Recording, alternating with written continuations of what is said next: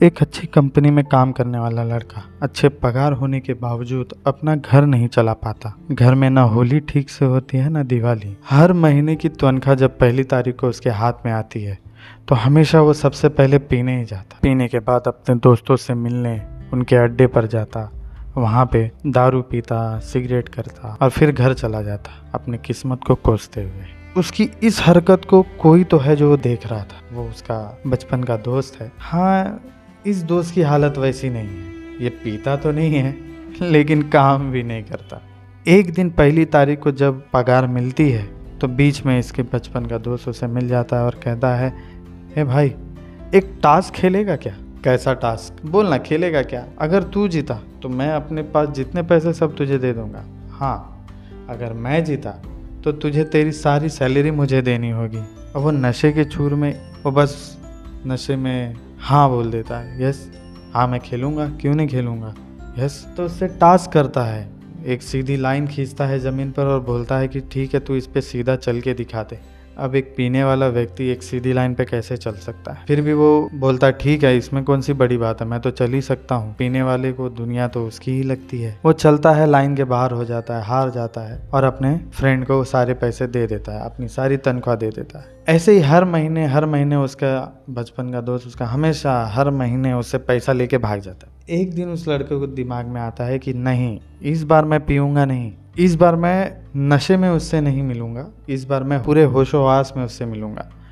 और फिर खेलूँगा उसके साथ टास्क और उसको हराऊँगा और उससे तो अपना इस बार नौकरी बना के छोड़ूँगा। वो जाता है, दूर से उसका बचपन का दोस्त देख लेता है और दूर से ही भागने का प्लान कर लेता है कि बस अब भागना है भाई, आज तो नशे में नहीं है। तब तो वो पीछे से पकड़ लेता है, उसे कहता है कि, हे, कहाँ जा रहा है? आज टास्क खेलेगा नहीं। टास्क?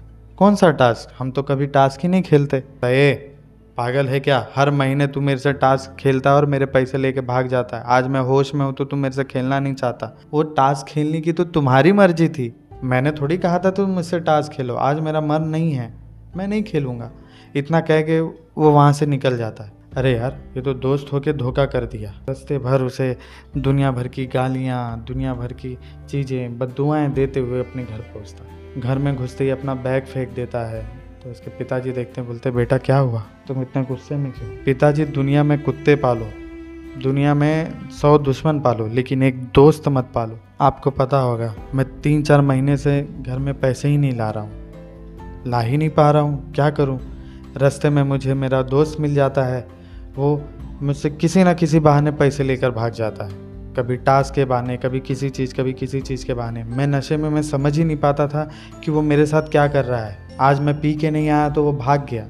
इतना सुनते उसके दादाजी हंस पड़ते हो। बोलते, अरे बात, क्या बात कर रहे हो? ये तो बहुत बहुत ही अच्छा दोस्त है तुम्हारा। कैसी बातें कर रहे हैं आप? वो मेरे पैसे लेकर भाग जाता था। आप कह रहे हैं कि बड़ा अच्छा दोस्त है। हाँ क्यों नहीं?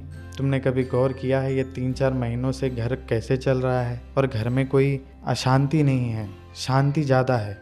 कभी नोटिस की है? हाँ कैसे? हमारे पास तो इतने पैसे हैं नहीं। ये सब तुम्हारे उसी दोस्त का नतीजा है, जिसने तुम्हें लूटा है। ये कैसी बातें कर रहे हैं आप? जब तुम पहले आते थे तो बहुत पी कर आते थे। तुम अपनी आधे से ज़्यादा सैलरी पीने में और अपने ऑफ़िस के दोस्तों में उड़ा देते थे। तो घर की हालत ठीक कैसे होती? तुम्हारे इस बचपन के दोस्त ने इन्हीं सारी चीज़ों को देखकर तुम्हारे साथ ये सारी चीज़ें की।